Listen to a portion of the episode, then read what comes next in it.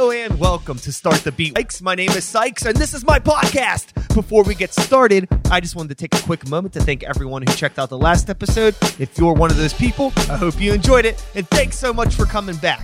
But for those of you out there who are new to the show, welcome. Please feel free to make yourselves at home. And as always, there's beer and soda and water in the fridge. Cheers. Yeah. Water, good stuff. Tell you this. I mentioned before we started recording, I played a show last night. Last night was a Wednesday. And I, I think I, I drank maybe one too many beers for a Wednesday. and I just woke up not feeling great. Yeah, But I'm feeling a little bit better now. that's good. It's the evening. I've mm-hmm. had some good food. I'm drinking water. I'm taking care of myself.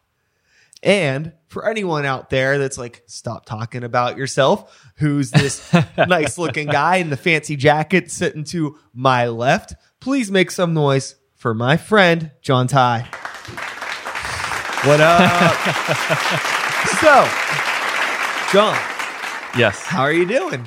I'm doing very well. Yeah, very uh, happy and excited to be recording my very first podcast ever. Wow. Yeah. This is your first podcast. Uh huh. I am very excited to be sharing this experience with you. And I hope that the rest are all downhill from here. I hope Yeah, yeah, I'm just sure. sets the bar Pretty much. as high as literally possible. But we'll see how it goes. So, for everyone out there that is not familiar with my friend John, John is a magician. That's it, Indeed. one in one way, but there's a Yeah. lot more to what you do. You're almost like a like a performing artist to some degree. How would you describe what it is that you do? Oh man. Uh, starting off with the big questions. Yeah. so, magician is the easiest one word kind of short answer, right? If anyone asks what I do, and I think it's.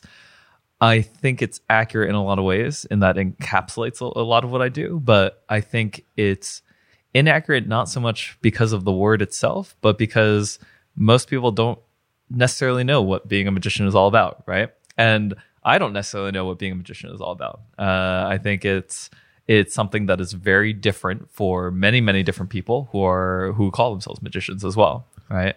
Um, and so I guess for me, uh, easiest way I can do is um, I am primarily a performer. That is my main interest in magic. Uh, I mean, I, I love all aspects of it and many aspects, but with the primary goal of of creating uh, experiences and and sharing with them with people. Uh, Yeah. yeah, the thing that I've really picked up on you from talking to you over the past however many months that we've been friends at this point now. Shout outs to the pear and the pickle.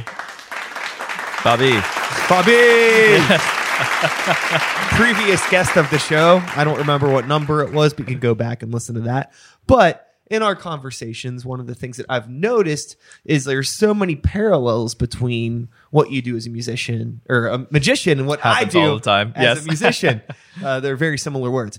And in terms of, you know, sure, I can write a song or you can come up with a trick, but there's so much more that goes into the actual execution and delivering that to a room full of people versus just learning the trick itself, I imagine. There's more that goes into it that isn't necessarily part of the quote magic itself, but more about like how do you uh, like public speaking and performing and laying something out and getting a crowd engaged that is in one way or another kind of a magical thing, but it's not part of the trick. And Yeah. that's something that seems to go into a lot of what you do because of how all of your work usually involves a stranger to some degree. Like you're always working with other people and getting them involved. It's not like I have this set thing that I'm doing. Here it is. It's like you're always. It seems to be that you're always working with other people. Yeah, for sure. And I think there are a lot of different places on spectrum around this. And so to go with the musician magician analogy, right? It's like um, I mentioned oftentimes writing the song is the base level, right? It's like if you're a musician, you have to have music, right? But that's just the beginning, right? And then when you um, from what I understand of your own performance, when you think about performing, you think about how you want to stage it, how you want to light it, how uh, even things as basic as right what your set list is and the order. You probably think about those things, right? And those all factor into the overall experience that you're giving your audience. right? Yes. Uh, and I know I'm sure there are certainly musicians who don't really think about those things, right? They create a song and then they think, okay, I'm going to go out and do a show and have a set list, and then they just they play the song, right? But maybe that's where it stops, right? And I think with magic, it's often a lot of the same parallels, right? Where oftentimes it's like you get into magic often because you are fascinated by the tricks themselves. And so you learn a bunch of tricks and then you go do them and then you stop there, right? And it can work to a certain extent. But I think just like in music, I'm sure you've gone to see a show where maybe the music is wonderful, but the show as a whole isn't isn't as engaging as it could be, right? Because there's there's always the fascination not just with the music but with the person too, right? And I think it's um, in music and in magic, I think it's important to communicate that, right? And there are a lot of ways and things that add up to communicating that beyond just playing a song or doing a magic trick, right? Absolutely. And I think that you had mentioned there's, you know, different levels and different types of people that do magic.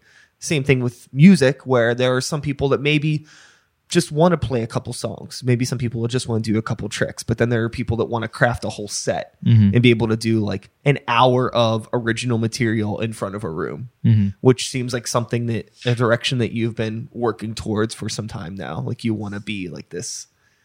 I want to give you a show with some sort of a narrative that goes from start to finish and tells a story about the wonders of life Sure. Yeah. Yeah. Exactly. exactly. Right. And through like uh, a, a variety of different tricks. Mm-hmm. Yeah, yeah, and you know, it's like uh, oftentimes in magic, there's um, there's the typical magic show, uh, oftentimes, which is like you know, here's a trick, then here's another trick, then here's another trick, then here's another trick, and maybe they build in some way, but then that's a show, right? And um, right now, what I'm trying to, what I'm working on, the big project, and what I'm trying to explore is putting together a show that's maybe anywhere from 75 to 90 minutes long, uh, which so long. can be very long. Yes. yeah, yeah. exactly. And then, you know, finding a way to have it be more than just trick, trick, trick, trick, right? Where there is texture to it beyond that and also something communicated beyond that. And, and, I'm talking in very vague terms because I'm very much in the throes of kind of figuring out what that is for me I right now. absolutely understand. you know? Yeah, It's something that I've gone through with my performance. The last album that I released, I was really hell bent on putting together a performance that showcased the album from start to finish, but with things woven in between the songs that would tell a full narrative. And in retrospect, I did not do as good of a job as I wish I would have. But I tried my damnedest and I learned a lot about how various things work. So, you know, moving forward now with this new thing that I'm working on, my next hour, if you will, uh, I've learned a lot from the previous experiences and I'm really stoked with like what I'm building now. And I think that's just, it takes time. You kind of have to have those little hiccups and things like that. Yeah, yeah, you just keep doing the work, right? And I mean, I think uh, we talked about this uh, earlier on about that um, that segment of Ira Glass talking about the gap, right? Yeah. between your taste and your vision and what you know could be good, and then what you actually create, and there's that gap, right? Uh, and then the only way to close it is just by doing by thinking about it, sure, but just doing more and more work, and gradually over time, you know, you close that gap. Yeah. So with you as a musician, a magician, oh my How many I need to put a counter on the screen of how many times I do that. That it's would be probably great, gonna it's yeah. gonna happen Yeah, at yeah, least six more times, I imagine. so as a magician, a, a, a musician, a musician, a I- magician. That's, the word new now. word. Yes, That's the word. Holy smokes! As John Ty, indeed. As John Ty. 2020. Mm-hmm. You've been doing the magic stuff for a long time, a, a nice chunk of your life. Maybe not to the extent that you are now, but you've had Mm-hmm. an interest in it for a long time. But you weren't always doing magic. There was a life prior to the magic. Mm-hmm. Let's get a little bit into your background and where you came from, and just like the story that led to where we are today. Yeah, so I got into magic when I was around the eighth grade. So it was pr- about 17 years ago. Um, prior to that, I was a kid in a nice upper middle class uh, neighborhood and didn't have many worries in the world, you know. And uh, and so I was also, you know, not a shocker and not a strange story when it comes to magic, but I was a very shy and awkward kid. And so, you know, the uh, the question of how you got into magic is more, I think, a question of how did you stay in magic, right? Because a lot of people had magic phases. I don't know if you ever had a magic kit or anything when you were a kid. Um, The closest thing I probably had was a yo-yo. okay, okay, like, you know, learning how to do the different yo-yo tricks. yeah, Which I a is short not yo-yo phase quite it, but you know. No, ancillary things. Yeah, Yeah. yeah. And so I got into magic and I just was obsessed uh, with it. And I, you know, I, I can't necessarily articulate exactly what it was. It was just, um, I saw a guy doing uh, some card tricks and he basically did something that was so, so impossible, uh, so kind of reality breaking to me at the time that it just struck something in me. And, and then I was just, I was just, I had to find out more about Yeah. whatever all this was, you know? You know, what's funny is you mentioned that you something just happened and you couldn't explain it, and I find that usually those reactions when people are explaining something from their past and they can't quite describe it, it makes it that much more real. Mm. You know, usually if somebody has this in-depth explanation as to why they got into something very specifically, it's like, are you sure? Gee, this is a little bit too specific. uh, Usually it's just like I just came across this thing and I loved it. I just had to do it. That's yeah, it. yeah. I mean, it just it's usually emotion driven, right? It strikes something. And It's you like there was a, a missing it. puzzle piece in your spirit of some Mm. sort, and you, you found it with the magic. It's Mhm. kind of plopped it in, and like, okay, let's keep Yeah, going. or I didn't even know it was missing, and then that moment like showed me this gap, and this gap turned out to be a never-ending rabbit hole. Pardon the pun. And, Yeah. uh, yeah. sure. yeah so i mean i just spend hours upon hours uh, doing that uh, and and kind of getting deeper and deeper into it and then um, there was uh, there were you know now that i've been doing it for a while and also um, just to give a little context on the timeline uh, from the beginning of last year, uh, 2019, is when I started working on Magic full time. And so, um, you know, the last year and change of working on Magic is a very different period from the last 16 years, uh, just because it's it's approaching it in a much fuller. I'm literally spending my full time doing it now. you Yeah. know, and that is just a very different thing than spending. Uh, you know, some time on it here and there, or even when I was younger, spending many hours but still having schoolwork and all that jazz. Well, sure. 'cause, I mean, you eventually went to college. Yeah, exactly. You Did went all to that a, a nice school. hmm Indeed. You went to uh, Cornell. Indeed. Yeah. Yes. Where's that at? It's in Ithaca. Okay. Yeah, Ithaca, New Hell yeah. York, upstate New York. Great town. Great, great town. So, did you grow up in Pittsburgh or did you wind up in Pittsburgh? I wound up in Pittsburgh. So I grew up in New Jersey. Okay. Um, and then I wound up in Pittsburgh about six and a half, seven years ago. Gotcha. Yeah, gotcha. yeah. Mhm. And that was work related, I imagine. ish uh, in the sense that the work I was doing at the time was a medical software company, and um, the nature of the job was it was completely remote, right? Uh, and so I spent a lot of time traveling and working, which was wonderful, and it kind of afforded me those kinds of opportunities. And then um, I passed through Pittsburgh. Kind of just random happenstance. And it was at that point in my life where I wanted to, you know, spread my wings and live elsewhere and strike out on my own. And so I just got a good feeling from this place. I was like, what the hell? It's close enough and easy enough to hop over here that if it doesn't work out, I'll just hop somewhere else. And then it's worked out pretty fine, I think. Hell yeah. yeah. So going back to your youth and talking about being, you know, a shyer kid and but just getting into magic and things like that. I'm curious about what it was like for you breaking out of that shyness Mm. in terms of, you know, did that happen through school or did it happen more through like magic and Mhm. doing that? Yeah. stuff. It's, it's really, it seems like even like your work, some- school can be very isolating. yeah, I mean, you can have a social life outside of it, but it can also be super isolating. And it seemed like your job, working remotely, traveling, could also be isolating in its own way. Mhm. So I'm curious about like what led you to this breaking out of your shell thing, where now you're up at the pear and the pickle with a magic mind reading a mystery sign and doing tricks for strangers on weekdays. Like you know, yeah. because it's so outside. It's so not. You know, it's very extroverted in a way Yeah. Yeah. I totally get that. And, it's and like funny. even when I sit down and talk with you now, it's always just like, "Hey, can I show you a trick?" Like you're just very like, but it also it almost it almost seems like more just like this uh compulsion to need to like test and experiment the trick maybe overrides the any of the shyness that you had, but I'm sure that you've shaken a lot of that off Yeah. up till now. But I'm curious about that what that process was like for you. Yeah, many things there. I mean, now it's not so much about shyness versus, uh, I don't know, audacity or extroversion. Uh, now it is more like what you hit on there, uh, compulsion to test a thing. Yeah. Right. And so then when I'm at the parent pickle and I'm working on something, then I might push sharing magic with people or like you because, uh you know, with regulars just to try things out. But, you know, it's funny because, um, you know, every once in a while, my mom will, will just make that comment where it's like, I it's like I can't who would have thought that you would be doing this thing now looking at you as as a kid who like had trouble, you know, talking to the cashier at the grocery store and Sure. would not be comfortable doing that. And um you know, I think part of magic that draws uh, that is a draw at first is it gives this avenue to you know step outside of your shell and um, you know a, a less euphemistic way of putting it is it was very much a social crutch you know um, i mean that wasn't the only reason i was interested in it there was also a variety of different things like that emotion and that interest and that intrigue but also certainly there was this feeling of like oh if i can do these wonderful things and, and do them for people in a very direct way then i'll be more social and people will like me and that kind of thing you know Sure. and mhm.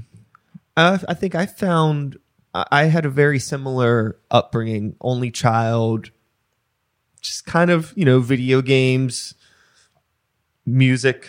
I was just into all that stuff. Didn't Yeah. really have a whole lot of friends.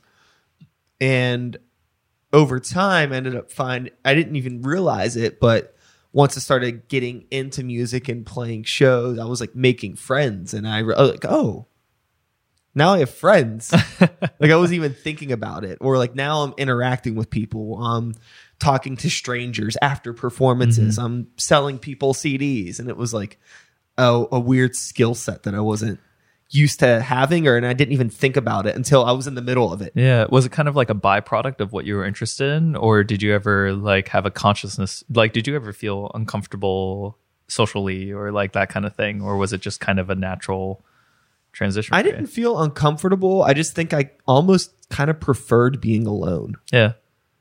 Which was, and I'm still kind of like that. I guess you can't teach an old dog new tricks, but I'm a, I'm a very, very lone wolf type of person. Yeah. I mean, I enjoy company, but also I have no problem if no, no if, if I get left alone for a couple days, like Yeah, I can just keep myself busy because much like you, I'm always trying to learn and grow and expand my work. And Mm-hmm. I remember like getting to know you, seeing you at the Parent Pickle, and like you'll just be sitting there like reading with like a stack of books about magic or like practicing tricks by yourself. And I love it because I'm just like, this guy is really serious about this. Like you're really going for it. It was like- funny too because it was a long time before we actually like even interacted with each other. Yeah. we saw each other there for probably months before we actually had a conversation. Yeah. Oh, again, that's like one of those things where it's like, um, I'm in there every day, and you know, you're.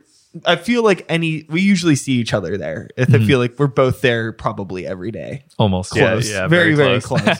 and uh, it's one of those things where it's like, even though you have a sign up about like the doing the tricks, it's like I'm not gonna bug that guy. Right? Like why? Like, yeah, because you're but there. Why should every I think Yeah. that? Like you want to be bugged. That's why you it literally says on demand. yes, please bug me. But then, yeah, I remember. I think one day I sat down. and We ended up, or maybe Cat, maybe, may Cat maybe introduced Yeah, us. So, yeah. Something happened. But anyways, here we mm-hmm. are now. Lo- mm-hmm. Look at us go. yeah. But, But- yeah, it's always cool though, as I was saying, to see you just working because just I just from my outside perspective, it seems like you're really giving this your all. And like you'll see some people, they're like, "Oh, I'm doing this thing, I'm working on this thing," but you never really see them working on it, and you don't mm-hmm. see the byproduct of it. Mm-hmm. But with you, in a short amount of time that I've known you, it's like you know I see you're doing events and you're always working on stuff at the cafe, and I'm sure you're working on stuff at home too. And it seems like it's building. And you've had like recently you did some shows at Liberty Magic, right? Yeah, yeah. And seems like things are going good. It's it's in a good direction, and I appreciate that it comes off as I'm working hard. Yeah. because man, life is so much easier in a lot of ways than uh, before. before when I was working at the medical software company, you know. well, yeah. I mean, I'm yeah. sure it's not. uh hard in terms of you know it's really laborious to No, do these no. things. But I, I- mean, again, yeah. you went to school for so many years, and Mhm. you mean you probably just have a background in studying and absorbing knowledge and. Yeah. you've ju- you just have the discipline for it now. So and always working on building it, you know. And honestly, the discipline part came much more after school, much more through working for that medical software company, um, which was, you know, it was a very uh, difficult experience, but in a in mostly a good way. You know, I think uh, I think there are a few worse like, hells like a problem solving sort of difficult. yeah, in that it was. Uh, am I allowed to swear on this? Or, Yeah. yeah, great. It was kind of a shit show. You know, it was like a, it was like a small company. It was maybe twenty ish people when I joined, and um, you know, the when I joined up, it was one of my best friends now in school. He he worked in the support department, and so it was him, me, and then one of his best friends growing up, Freddie. Uh, and the three of us were the entire support department for this medical software company. It was like the three musketeers slash stooges, you know. and uh, and so while I was in school, you know, I would just I, I was like, okay, I'll make some money on the side while I'm studying. You know, school still takes priority, and then after I graduate, I'll figure out what I really want to do. You know, and then Yeah. eight and a half years later at the job, but you know what it kind of transformed into was, you know, at a certain point.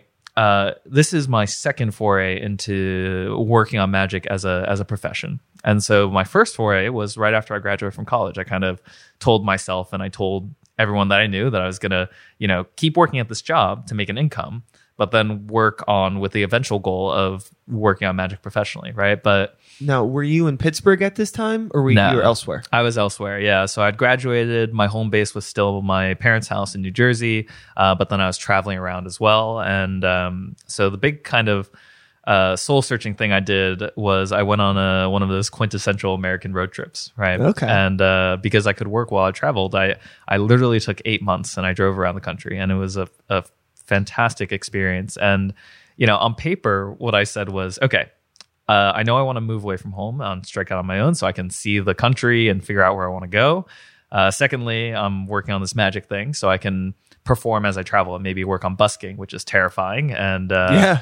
and you know ramp up my skills in that regard. Um, and uh, and yeah, so those are kind of like my outward reasons, right? But I think what it what it really came down to was I wanted to there was a part of me that I think wanted to put myself in situations that were new and that were alien and where I was a complete stranger to the where the world around me was a stranger to me and where I was a stranger to the world around me.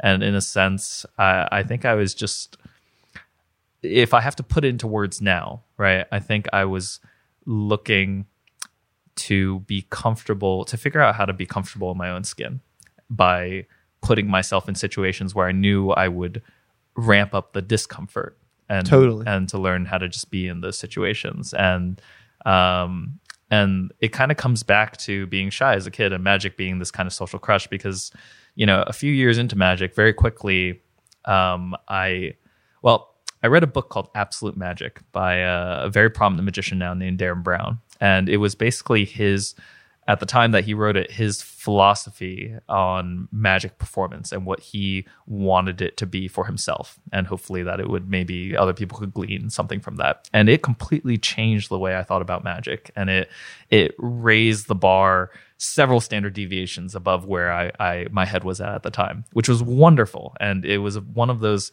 uh, one of those few life changing um, books and moments for me, uh, specifically in the world of magic. Uh, the part that uh, was difficult for a period was it raised the bar so high that everything I did was crap, and I kind of stopped wanting to perform that much, right? And then also, I, I kind of, you know, there was a point where I quickly became aware of magic being the social crutch for me, and not wanting to be, you know, the guy who's the magician first and then John Ty second, right? And Ah, and yeah. part of me wanting to be me, who- John Ty, who does magic, right? And not the other way around. And so that was also part of the reason why I kind of had this push and pull with magic too, where I loved it and I wanted to share it, but I also didn't want it to define me, right? And so, you know, that road trip kind of I realized became that uh, in hindsight after I'm kind of self analyzing. But um, you know, partway through that trip, I basically had like a little quarter life crisis where I was in Portland with a friend and we were driving, and then I, I, I basically had this moment where I consciously and verbally with my friend faced this question of like, is this what I really want to do? Because I was I wasn't having fun performing magic. It felt like an obligation and it was giving me a ton of anxiety trying to busk because it did not come naturally to me for a host of reasons. And uh and so it, and then the follow-up question to that, which was even more terrifying, was like, if not magic, then what? Right? Then Sure. what am I doing? I'm just wasting my time at this medical software company. I don't know. Right. And so so having kind of consciously faced that question, I stopped doing magic altogether for for the next few months and I was immediately so much happier. And wow. yeah, it was just it was like a just a weight was lifted. And then and then I just started just being on this trip and just being more present in it, I guess, and just it just enjoying myself with these new experiences and um and then the logical conclusion about the job was like, you know, I'm I'm a privileged dude. Like my my parents worked their asses off so that I could have all these opportunities. They came from Taiwan. They came over here, didn't speak the language, new culture, all that jazz. You know that, and um, so I I am I was privileged enough to think to myself, you know, if I'm going to spend eight hours plus a day, five days a week, uh, also sometimes plus doing this thing, then why would I just waste my time doing it? Why not find something something valuable in it? And if I can't find something valuable in it, then I should just go do something else because I I can and I have the means to do that, right? And so and so that was kind of when I drank the fruit punch of that job, and uh, and then ended up growing and learning a lot from it just through the challenges of that. You know, I learned a much greater discipline, a much greater work ethic. I learned how to roll with many many things outside of my control, and all of that is all of that feeds into everything I do every day now. Just trying to do my own thing now, which I would not do anywhere near as effectively if I hadn't you know gone through all Sure. that. Yeah. I'm curious now how coming back into magic, how that discipline and the time off, how it maybe affected your approach to magic when you decided to get back into it.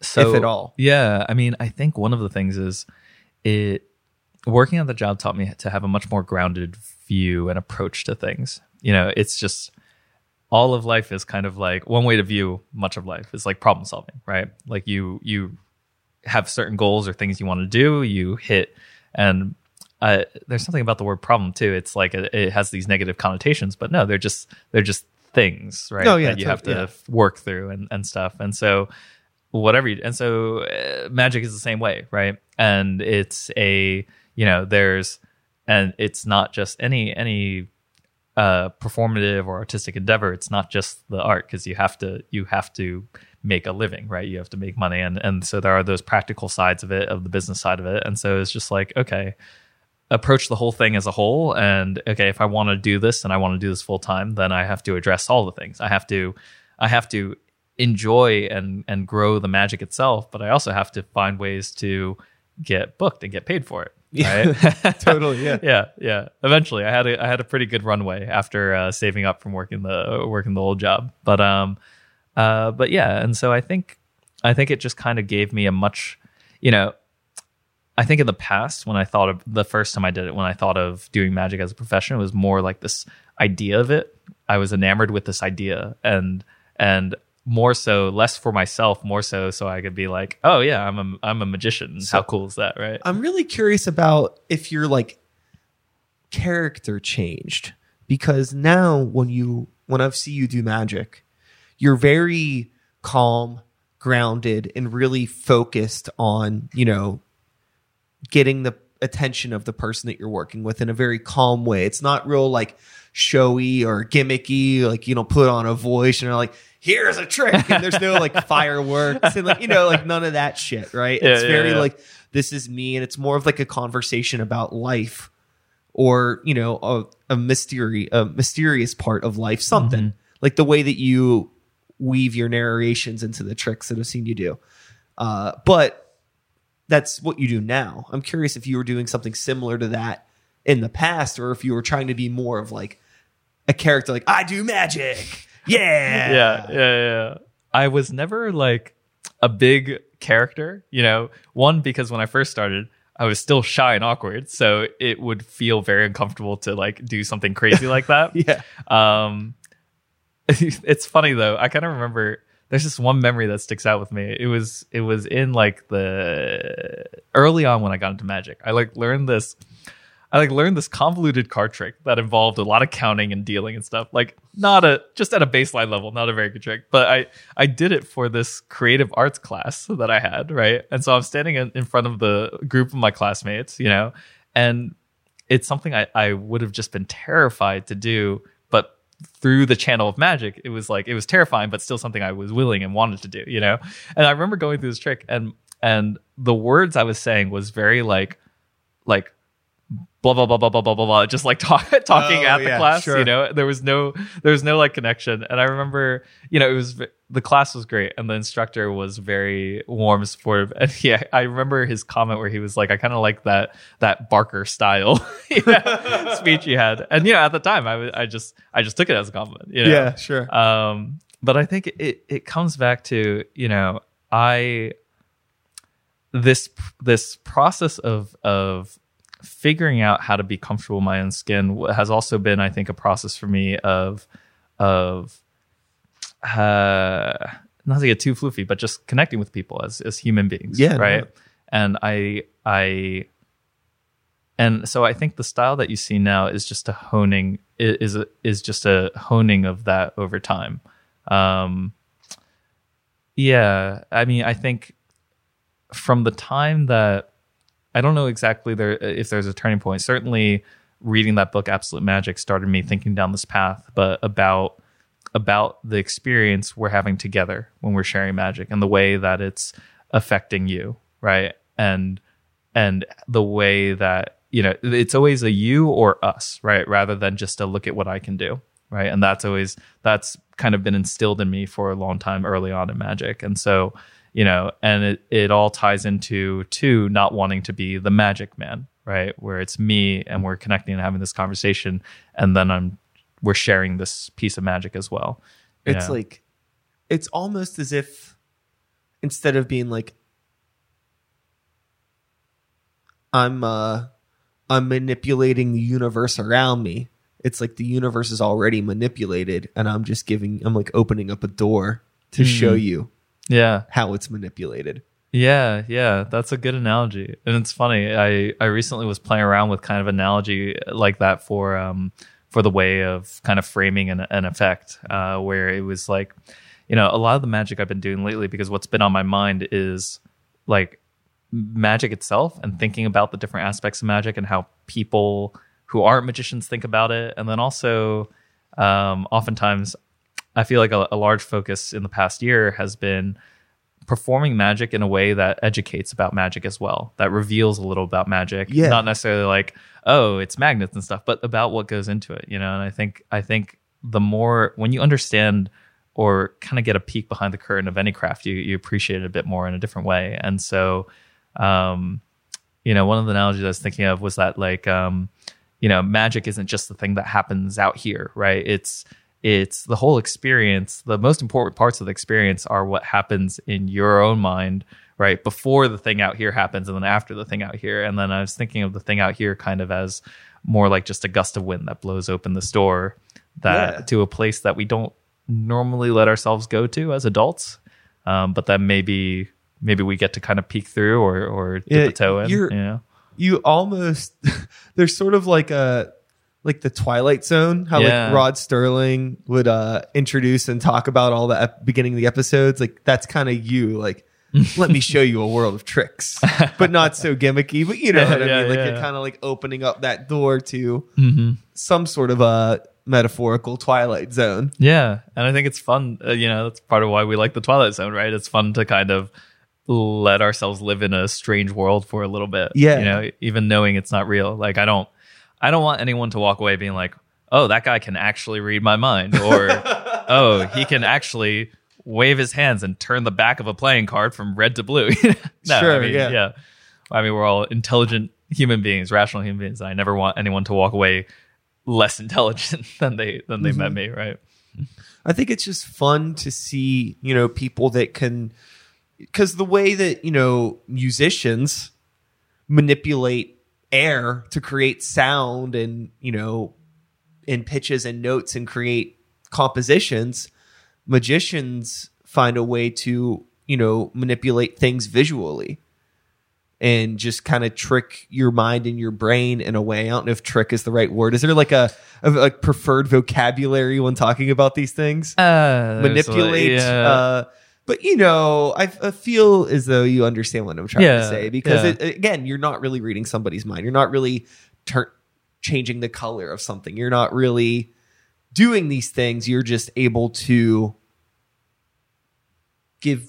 I, I don't know. How would you word it? like Help me out here. Yeah, I mean, I think so. So what I've been thinking lately, especially these last couple of days, is just is just in terms of the experience, right? Like, what is what is the experience that I want to create for someone, right? And I think, I mean, I don't know if it's the same for for musicians. I mean, you maybe maybe often it's not explicitly thought about, right? But the, maybe it's an emotion or something, right? But then you're trying to convey this, you're trying to convey this idea or emotion through either music or a piece of magic.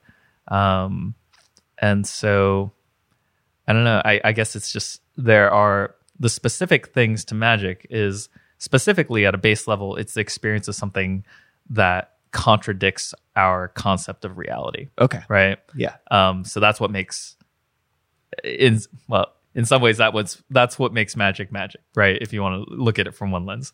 All of these points are infinitely debatable, right? And and discussable.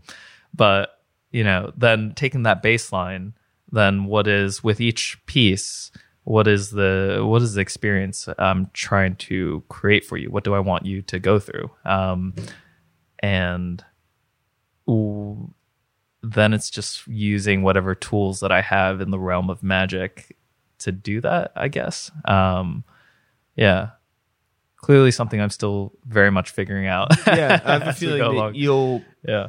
I, I hope you never do figure it out. Oh, I'm sure I won't. because there's there's it's funny as though uh, you know the the mystery that is going to intrigue people to watch you i find that that same mystery is going to drive you in a way to keep going hmm because you know you're always going to be pushing yourself to figure out what you can do next and people are going to be curious to see what you can do the next time they come and see you hmm et Yeah. cetera et cetera Yeah, Just yeah. keeps I going. mean, it just keeps going. There's a constant evolution of And- thought and yeah. As you said earlier, you are about a year ago was when you started doing this full time. hmm So, a good question that I have that I feel can transcend any sort of entertainment endeavor. You made this decision now to make this your full time thing, but I imagine that you took some time to prepare for this. You didn't just wake up one day like, well, I'm not working anymore. This is what I'm doing Yeah. there was some steps that went in place to working up to being able to do this, hmm right? Yeah. So, yeah. what were some of those steps that you took, and what would be some advice that you would give to other creatives out there who are maybe looking to pursue their dreams, goals, passions Mm. on a more full time basis? Yeah. For me, many of the steps were not super deliberate, but you know, it's a question of how much my conscious slash, subconscious intentions kind of directed gradually towards this. But, um, you know, one of the big things I will say is that, and this, this is something I've thought, but also have read in this um, book by uh, Jamie D. Grant, who is a magician who basically wrote this kind of his uh, his approach and handbook. Oh, he literally called it the approach to um, performing close up magic as a living, and um, he lays out all these. Uh, basically, it's a really easily readable format of, of these things he's learned, and one of the each chapter is like a, a singular concept that he drives home, and it's not like paragraphs. It's like it's like short blocks of text, and one of the chapters he had was uh, there's nothing wrong with a day job, and uh, he's so right because it's it gives you this safety net to to feel things out as you go along, right? And it also gives you this safety net to work on things even after you don't have the day job, right? Yeah. Like there's no way.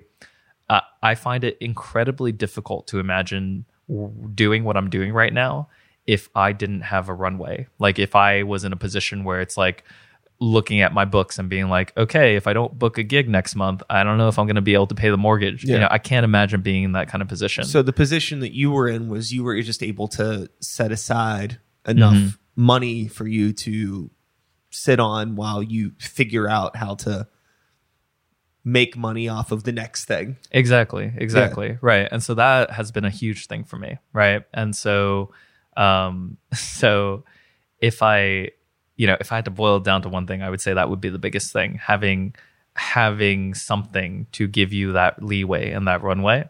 And then also um and this is a difficult thing because I know there are things that I would want to tell myself and impart to myself like years ago, but I don't know if I'd have been able to hear it or internalize it, you know, because every, you, I think there's only so much you can do to really change someone's course or where they're at. You know, uh, they, uh, in the end, it has to, it comes down to them experiencing things and, and learning in their own time and then being open to Yeah. shifting, you know? Yeah. What I've found is normally most people that do stuff, you had mentioned that it wasn't, it was more of a subconscious thing. Maybe you weren't necessarily planning to do it. The stars just aligned and you made the call and it was able to happen. It was just like you wanted to do it, you found a way to make it happen and you did it. It wasn't like you planned crazy Yeah, for it. exactly. It wasn't like a year ago I had this idea, okay, this, these are the steps I'm going to take to transition, right? And I find that mm-hmm. most people that are in a position to do something, and if they really want to do it, they just find a way to make it happen. And there usually isn't much planning really involved in it. I find that if you need to get to a point where you're really breaking down these spreadsheets and these graphs of how you're gonna, you know, if like you're going Yeah. insane Yeah. and like really planning it too much, I find like too many plans is usually a good way to make nothing happen. Yeah, I would tend to agree, you know, and I also hesitate because I know I'm sure that approach maybe has worked amazingly for people out there. I'm sure- not saying right. that it hasn't. I Yeah. just, um, from my experience, my personal experience, it's my story. That's how things worked for me. You know, Mm-hmm. I just, I want to do this, so I just started doing it, and Same, yeah. it's not really thinking too much about like how am I going to do something. and I think it's that was just- the that was the problem with me when I first wanted to do magic full time because I had this image and then I was stuck in that and I was paralyzed by that kind of static image. But you know, the world's a friggin' fluid place, right? And so I I think what has helped me the most is is almost like is a short term and fluid mindset, right? That doesn't mean ignoring the long term future. I still think about the longer term future and think, okay, um, you know, maybe it'd be I want to reach these certain goals or that kind of thing, right? But day to day, uh, I'm almost thinking ahead, like maybe a couple weeks, a month, and Oh, yeah. that's a very different approach than I've had in the past, and and just trusting trusting that if things change, then I'll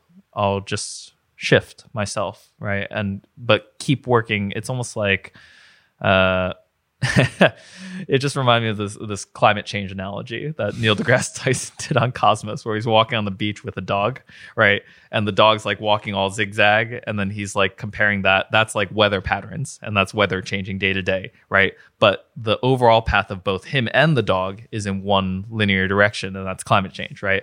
And that's I guess how I feel right now, where I have this long approach, which right now is just can I can I do this and two things be happen. One is it be financially feasible and sustainable uh, over a longer period of time, and then two is is it something that I want to do, and that I think is really important in this endeavor, right? Because if I'm not still loving what I'm doing and enjoying it and fulfilled by it, then there are a million other things I could do that would be easier to make a living at Sure. right?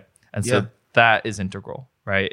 And so I don't want to be in a position like I was the first time around where I was just not enjoying it and not wanting to do it, right? Um, so am I still loving it? Am I is it a financially sustainable, right? And so those are the those are the things I'm the financially sustainable part is the thing that I'm working towards Yeah. as the next long-term goal. That's know? the thing that can really cripple your love. Is like when something that you love, you start depending on it financially. yes, it's very and different. that's a tightrope. Mhm. Yes. It's so, you know, that's something that I've dealt with a lot in music, in art, freelance work, and the stuff that I do. And I know a lot of people that also struggle with it, but it's like, well, if you really love it, then you love it. And it's really hard to monetize that sort of thing. But like you said, you know, if you're more, if your concern is more to make money over doing something that you love, there's much easier ways to make money than trying to be a freelance artist or Yes. trying to be Yes. a magician or a musician or yes. a musician. or either. All of the above. Right. Yeah, all of those things. uh, but so I find that you really need to have that passion. Mm-hmm. And I find that the people that have that real passion for their craft are typically the ones that can find a way to actually monetize it because they probably they have something a little bit more special about what they're doing. Maybe they just, maybe they just wanted enough to actually put in the work Yeah. on the other sides of things, right? Which It also- yeah. I'm also curious, like, you know, how much environment has to do with, you know, success. 'Cause, I mean, I think it does play a huge part for, uh, music. I tried so hard. For for, Mu- magi- for magicians this for, time, yeah. for musicians in Pittsburgh for sure, because we don't really have a music industry here. Yeah. Yeah. There's yeah. a lot of talent. It's insane, but it's just there's no easy platform. Mm-hmm. But that's okay. Most good things don't come easy. Sure. So for the magician side of things, I know that there is some sort of a community here. We had mentioned briefly Liberty Magic earlier, and I'm wondering now too if just having that community in Pittsburgh has helped you with trying to pursue this a little bit more versus when you were doing it busking and being on the road and maybe not having an environment to exist within. immensely. Yeah. yeah. Yeah. I mean, you know, uh the, it's crazy that Liberty Magic exists, right? And so they opened up uh so just for anyone who doesn't know, it's a small theater dedicated to magic shows. Full disclosure, I work there now. So, you know, just a quick plug. Um, but they opened up in February of last year. And I got a notice in my email because I get the emails from the Cultural Trust in October of 2018 saying that they were opening up this venue dedicated to magic shows. Uh, just as I was like, hmm, I think I might leave my job and do magic full time. You know, No So, shit. Yeah, the uh, you know, I don't generally. I'm pretty skeptical and rational. I don't generally believe in signs, but you know, if one punches me in the face, I'm not gonna, Sure. you know, ignore the punch. and, Yeah, uh, that's pretty nuts. yeah, yeah. And so I, um, you know, basically looked into it, researched who was involved, and um, through a longer story that we can get into if you want to later. Uh, basically, I I badgered people and and took the steps to say hi and hope and luckily they said hi back and and eventually I got hired to work there and then through working there and being involved with the theater uh, there's been a lot of opportunities that have come up. You know, I've gotten to do the shows that we mentioned earlier at the theater and to meet other magicians who have been making a living doing magic. And um, it's really been a lot of the backbone of what I've been working on. And so, you know, it's an interesting thought experiment to think, okay, what if, you know, because Pittsburgh's not a large town, though it has an incredible art scene for the size of the city. Um, but what if a magic theater never opened up, you know?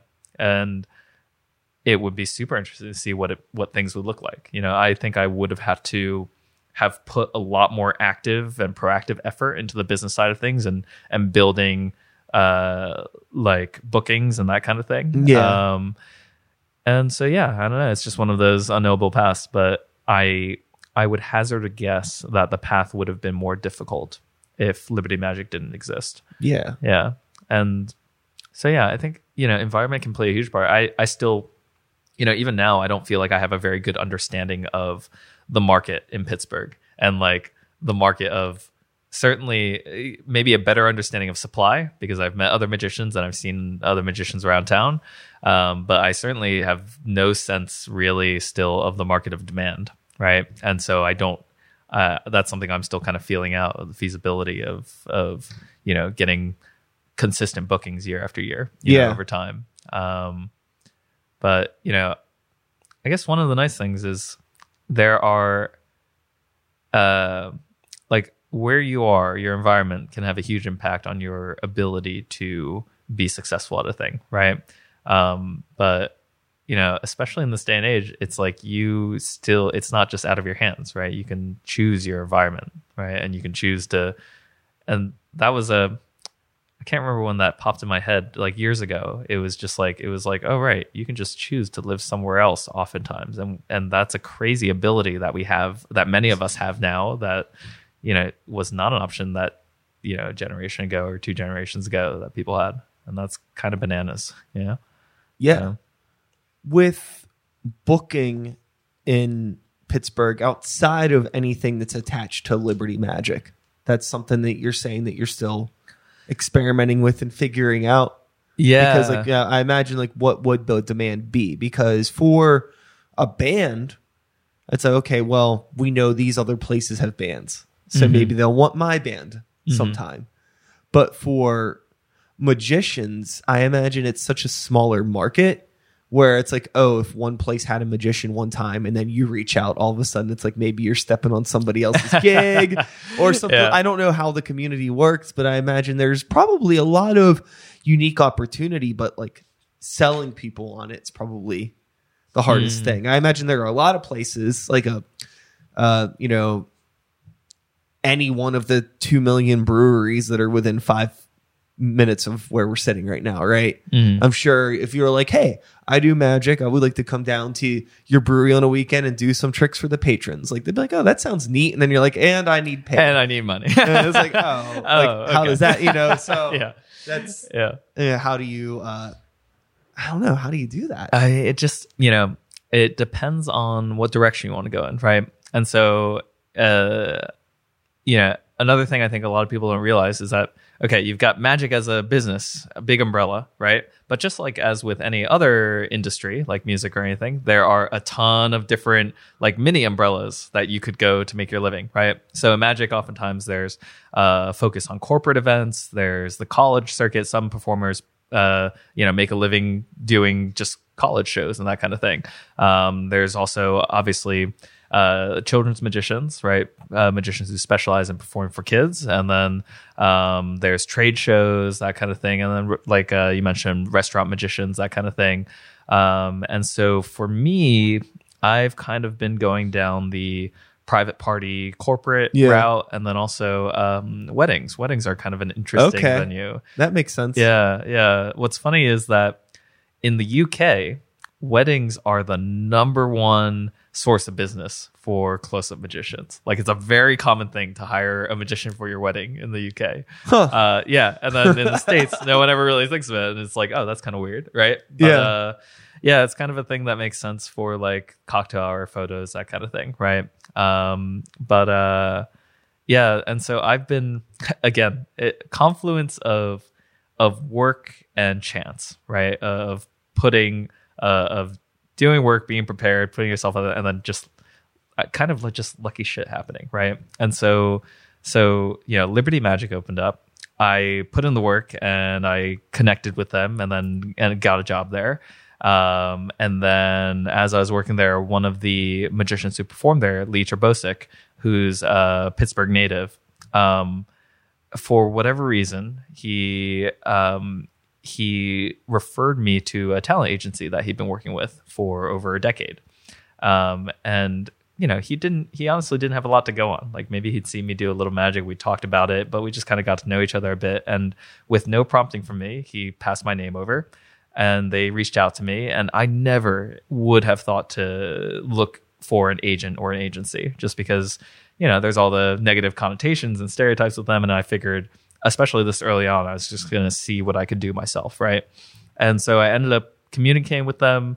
Uh, they turned out to be phenomenal. Uh, they're called the Talent Network, and and they are all the opposites of all the tropes and and the stereotypes that I had in my head, right? And so they started booking me more work, uh, corporate and private work, than I could have ever booked myself in the in that time span, right? Because they already had a business and they had these connections, and so suddenly I was kind of in a position where um I could kind of kind of pull back from putting my own energy into booking work. And you can just focus on the work and, and then- that's like the Yeah. dream, right? That's Yeah. fucking killer. that so uh, just you know, if Liberty Magic hadn't opened, and then if I hadn't, and then I had to put in the work to get involved, and then if I hadn't, if Lee Terbosic hadn't existed in this theater, you know, and then if he hadn't introduced me to this talent agency, you know, this all this kind of chance and work coming together, right? And so I, I, it's because it's I feel incredibly fortunate, and it's just hard to imagine the other side of that coin. Like if these things hadn't happened, like again, just going back to if Liberty Magic hadn't existed, what this path would have looked like, right? Yeah, and who knows what other, you know, lucky things might have happened in this alternate universe, or what I might have gotten involved in. But yeah, uh huh. Mm-hmm. With the gigs now, how often are you performing?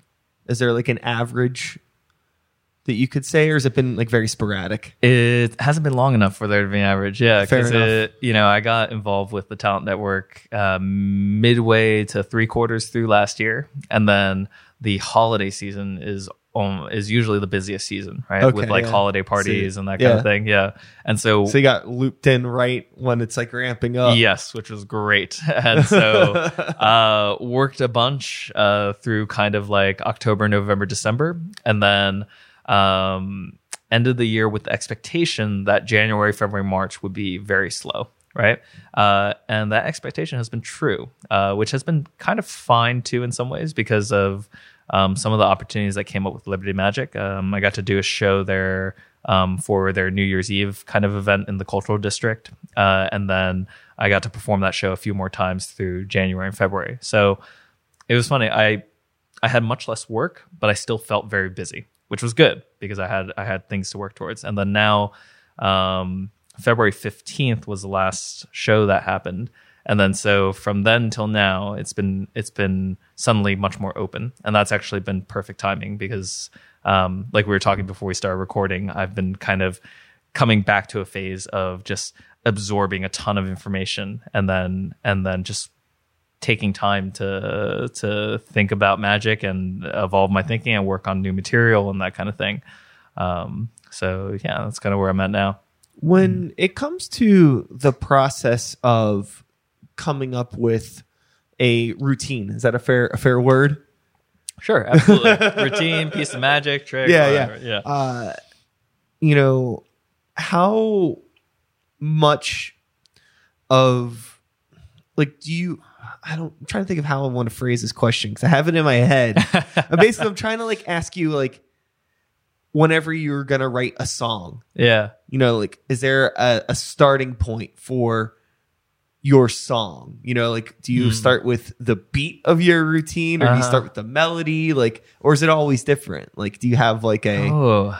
like I imagine with what you're doing, um, the physical magic has to work, right? Yeah. And then you have yeah, to like, of course. then you have to. Well, so I imagine you need to like come up with a narrative to the magic versus finding a magic to fit the narrative, or can you do that? Yeah, you can. It's many different approaches. So it's like I'd say in my own magic learning, uh, generally the advice for uh, I don't know how to put this either, like more quote unquote serious or the better way to approach it is to not start with the trick, right?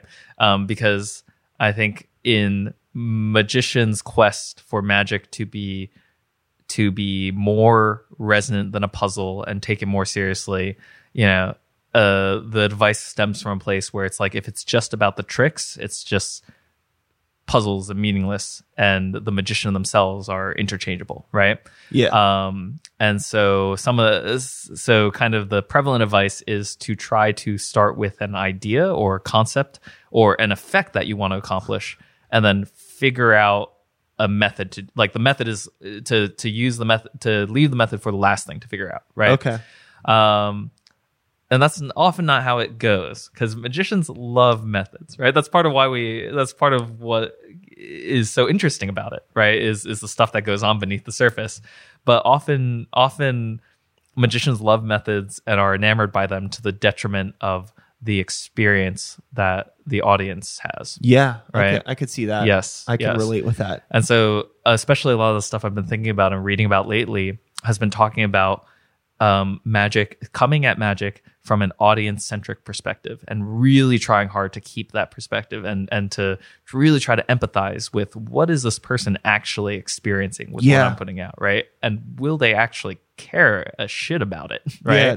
Yeah. that is 100% where I that was my misstep with my last big project. Mm. I don't think that I was thinking too selfishly Mm. and just caught up in the execution of something without realizing that people were going to watch it or even allowing myself the time to like view it as an audience member Mm. and uh understand that like oh this is dragging on too long or this isn't you know like yeah. I'm not connecting with the audience. and it's such a delicate balance too right because you also don't want to be at the whim of the other right you're doing something because something sparks something in you Yeah. and you're passionate about it and you're excited by it and you want to share that right and you don't want to lose that either There's like a certain Yeah. ego that people are attracted to, I think, when they're watching a performance. Mhm. Ego is a word that could be taken with a negative connotation, but I don't mean for it to. There's just like a confidence. Just like, Yeah. you know, look at me, I'm performing, I know what I'm doing. Mhm. And I'm not verbally saying that I'm good at this, but in the moment, the way that I'm conducting myself in my presence on the stage, you know without me having to say it that I'm good at what I do. So Right. now I have your attention, but I'm also, you know, as a performer, keeping in mind that there needs to be like a vulnerability or a transparency so that, you know, rather than me just yelling a song at them, like I'm performing a song with them, like I'm having a conversation with the audience. yeah And I find that, you know, with like what you do and the way you uh, navigate a lot of your routines, there's usually somebody else involved. So even like there's one audience participant, Mhm. Like that one person is a representation of the audience as a whole because they all kind of feel like they are that person. They're experiencing it with them. Mhm. And you, it's hard to do that with music. right It's a, right, it got to yeah. connect in a different way. hmm Yeah, absolutely. And I guess it's like the difference between you know they they've come to a show to see to see you and they want to get to know you and see what you have to offer, right? Yeah. Um, but done in a way that doesn't treat them like shit. I guess is the is the way to put it, right? It's like someone if you're having a conversation with someone, they don't want you to just tell them nice things about them, right? It, they still want you to be you and put out you, but just not be a dick. I guess is is the easiest way to put it. Um, so yeah, and I guess that's how you kind of you you do what sparks your joy and interests and share and what you want to share, but you also think about is sharing this in the way I'm sharing it um, just self-indulgent and and being a dick to them, right? Or is it done in a way that is keeping their experience in mind, right? Yeah, I th- something that I've found, and maybe you can relate with this, is that just because I have the capability to do something doesn't mean that I should. That is a very common point of advice in magic. Yeah, just because you can do something doesn't mean you should. Yeah. and oftentimes magicians want to do things just because they can. Yeah. Yeah. or like, you know, just do it a little bit. Sometimes a lot goes a long way. Just like Mm-hmm. Yeah, yeah. one second of something super flashy can stick. Mm-hmm. But if you're just doing that the whole time, you're, I'm this guy. It's Exactly. like, whoa. Yes. please calm down too much. And it's really easy to be this guy as a you know a musician. Yeah. It's because there's so much loud and lights and fog and all this stuff. Ah! so it's got to scale it back. Sometimes people, because I think like it's that balance where all the extra stuff is fun and it's really important to crafting the, the whole performance from start to finish, all the nuance. But also, people are coming just because they want to see magic, or people are coming to see me because they want to see people playing songs. Mm-hmm. So don't forget about the songs. Like, don't forget about the magic. Don't get mm-hmm. lost in everything else to a point that all of a sudden, like, the perf- like the magic or the songs are actually just an accessory to everything else. Like they should still be the main Right. focus. Right. Mm-hmm. Like that still should Yeah. be the, the most important thing, but it can be real easy that I've found just from again that that past experience where I felt I was putting more time into crafting everything around the songs and making sure that that stuff worked that I forgot about like the actual songs they got neglected Mm. in a way, Mm-hmm. you know? Yeah. And I can imagine that could possibly happen for anybody that's doing any sort of a performance. Have you felt anything like that with the way yeah. you've been putting stuff together? it's a really so it that in particular is a question that uh, I've been kind of grappling with over the last few months, which is, you know, uh, on one hand, you want the magic to be meaningful and to communicate something more beyond just the thing itself, right? And so, but oftentimes the way the way you might see this done is through symbolism or metaphor, right? Uh, where it's like the jacks are robbers and now they're fleeing from a bank and that kind of thing. But I think there's even almost a greater level of detachment from that because it's like, um, uh, I read a, I'm not going to put this as eloquently, but, but basically it's like it, there's, there's something just uh, totally detached from the symbolism and and the thing that's happening and then the emotion. Um and hmm. So let me backtrack a little Okay. right? Where it's the magic itself is i what i've been grappling with is finding this balance of of you have the piece of magic itself and then you have everything kind of that goes into it as well which is you know the presentation or the context or what you're trying to communicate or or the emotion and and figuring out what is the balance of those things right? But i think i think maybe again coming back to a, a broader way of looking at it it the bigger question is just okay what is what is the experience again like what it what describe the experience you want this person to have and then maybe the rest will follow right? And so then i don't know. I mean it's like so with the show with the show that you did right uh that the hour show and you were putting these different elements into it um if you were if you were to do it again like what is what is the experience that you want the audience to have?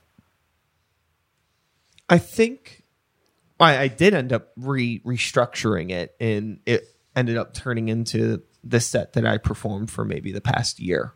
Uh, over time, I was I just kept on tweaking it, and ultimately, we're a band, so I want people to experience live music, but on an elevated level. Like it's almost I want to be able to give people, you know, like an arena over the top show, but it's usually in a much smaller space. Mm. So Yeah. just giving people, I just want to present something that's super over the top, super unexpected in an unexpected environment, but that tells people, you know, like it's a presentation of like me and my music and just something that follows that follows that particular narrative of you know what that album was. The album was called uh, Modern Modesty, and it was just about how people have kind of forgotten what the concept of modesty is in current times because of the internet and social media and everybody being a rock star and just yeah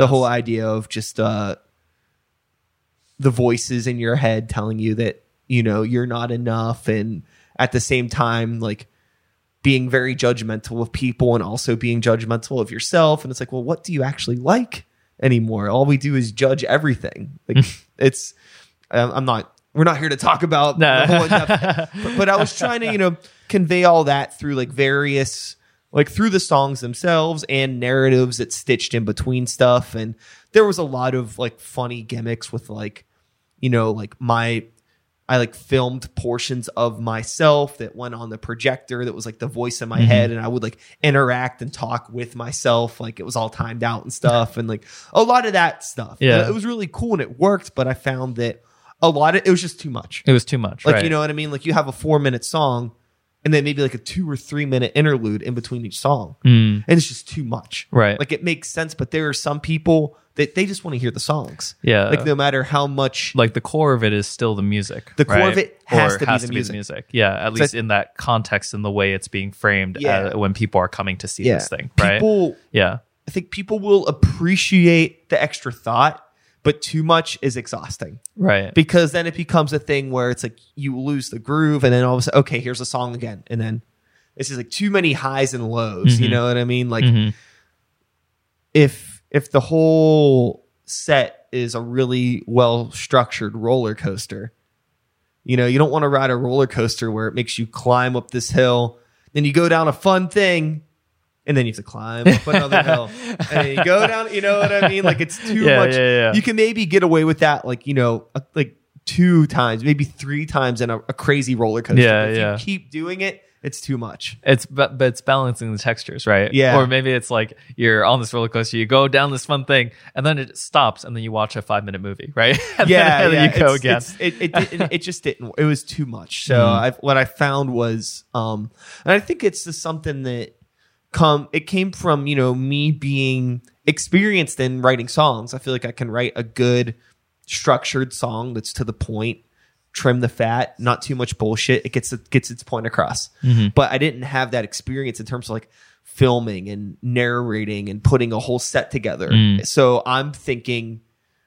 just like, oh, I need to I need this much time to tell this much of a story when really I could tell this I could have done the same exact thing in half the time, if not less. Yeah. For Yeah, each yeah, thing. So it's just like really learning how to give everything a haircut and really tighten it up. Mm-hmm. So it's like finding a way to like deliver the point in like the most cohesive, snappy thing, just Like to keep people's way, attention yeah. because it's Mhm. really easy to distract people or for Right. people to get distracted. Right, and then again, it, all those elements overwhelmed the what should have been the core of it. Yeah, right. exactly. And so, yeah, I think that that maybe is a good way to think about it, right? Where it's like as I'm as I'm building and writing the show, that the core of it is a magic show, right? That is the context and that is the framing. People are coming to this theater to see the show that in their minds is a magic show, right? And so but it's keeping that core and then adding things around it to to create an ex- it's like creating a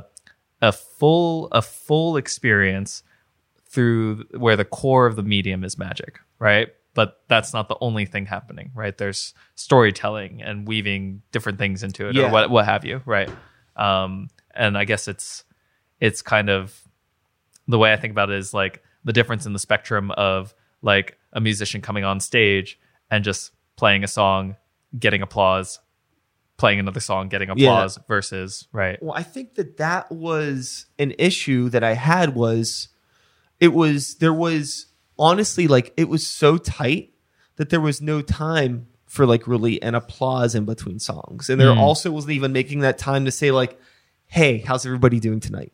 Mm. You know what I mean? Like it was just coming out, doing the whole thing and then done. hmm With like it was almost like never addressing the audience at all in a way. Like I was Mm. neglecting the people in the room and I wasn't even realizing it at the time until it was too late. And then I Mhm. was like, oh shit, like that's the problem. I'm not make. Uh, it's like this is supposed to be a communication between me and the Uh, audience, and I'm not even connecting with them at all. yeah, yeah. I'm not even giving them the opportunity to feel like they're actually a part of this event. Mhm. Whoops. Yeah. I was just so wrapped up in it. yeah. Yeah. Yeah. And I didn't know until Mhm. I mean you do rehearsals and it's not like there's an audience there. No, no, no. And then afterward, like what went wrong? And then the light bulb is actually a buddy of mine uh, that had came to the show was just very straight up and blunt with me about it. Not in a rude way, but Yeah, it was yeah. just like, you know, I think all that stuff was just too much in between the songs. Like, it was just people Mhm. losing their attention. Just it was just too much. Yeah. And I was like, why? And then I thought about it. I was like, oh fuck. Yeah. So that always Yeah. helps too, having having a, a trustworthy, honest friend in the Oh, audience yes. to just Yes. uh, tell you, like, you know, guide you along. Because like Mhm. We're we're still, I'm still figuring it out. You're I mean, I mean, I imagine even even more so as a musician, like uh, having difficulties keeping in mind that connection with the audience because you aren't necessarily directly interacting with them, right? It's already easy enough to forget that as a magician interacting. Yeah. you know, it's like oh, so often you'll see audience audience member as prop. Is, is what Sure. is the lingo, yeah. Yeah. Oh, man. So, with all this being said, I do. I, I could easily talk to you for much more longer, uh, but I feel that we are an hour and 15 minutes right now, Mhm. which is plenty of time, I believe. I think we've told a, a somewhat a base narrative on who you are. We've discussed some things that I've wanted to talk about. Mhm. We're going to have probably plenty of more conversations that should be recorded but won't be at the Pear and the Pickle. so I will say come to the Pear and Pickle sometime if you ever want to see John, you see some of his magic, you'll get uh get some uh, some test tricks. You know it's funny? My favorite thing about like running into you sometimes is that I like you'll be like Hey Brian, you got a moment? Or like, hey Brian, can I ask you something? And I never know if I'm in the middle of a magic Yeah. trick or if you're genuinely just asking me something. Cause it's been both. yes. Sometimes so. it's like, you know, you're talking to me for like a minute and then I realize, like, oh shit, we're in a routine. and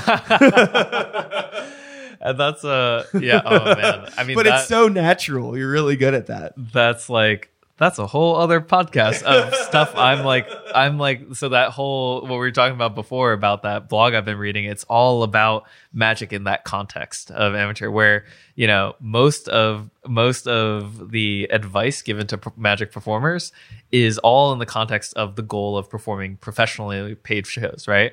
But most of that advice is the exact opposite of what you want to tell someone who's just performing for family, friends, or or even strangers in a casual setting. Because you know, uh, one of the great examples that I read on one of his posts was like, you know, if you're doing, oftentimes the way it goes is if I'm doing a magic trick for, it's like, okay, guys, now I'm going to show you a magic trick. So I would like you to pick a card, okay, and then blah blah blah and blah blah blah, and then the trick ends, and then the performance mode ends, right? But it'd be kind of like it'd be kind of like someone telling, it'd be like comedy in a social situation where it's like you know, you just you just have jokes, right? And you have Yeah. a conversation. It's not like, oh, okay, guys, I'm gonna tell you a joke now. it's kind Sure. of like that, right? Yeah. So much more, much more there that we won't necessarily get yeah, into no, right now. Yeah, it makes sense. There's just a very there's a very cool, casual, and relaxed approach to your work that I enjoy a lot. I appreciate that. Uh, Yeah. It's been really nice talking with you here. I really encourage everybody out there to, if you don't come to the parent, oh, you should come to the Pear and Pickle and have a good sandwich and say hi to Bobby. Bobby, the dude, see John. But if not there, you can maybe catch John at Liberty Magic sometime. You can also see John on Instagram at John Ty Magic, and you have a website that is tymagic.com. You did your research. And if I can throw one more plug out there, uh, I'm also at Scratch Food and Beverage uh, every Wednesday night, which is another wonderful spot in Troy Hill. So regardless of if you come on a Wednesday night or any other night, um, it is it is just a phenomenal spot, and you would have a wonderful time there. Yes. So Yeah. please go see John. Don't hesitate to talk to him. Very fascinating mind, kind person. I enjoy talking with you and I enjoyed this. Hey, me too, man. So thanks so much for doing it. And that is all, folks. Thanks so much for listening. One more time, John Ty. Thanks for being here. Seriously, I really appreciate it. Was this an okay first podcast? this was rad. Yeah, Cool. I really enjoyed this. I, I'm really glad that we were able to do this. I'll be back again in a couple days with another episode. Same time, same place, same channel. You know the drill. My name is Sykes. Start the beat 2020. Woo woo! Thanks for listening. And we're done. That's a podcast.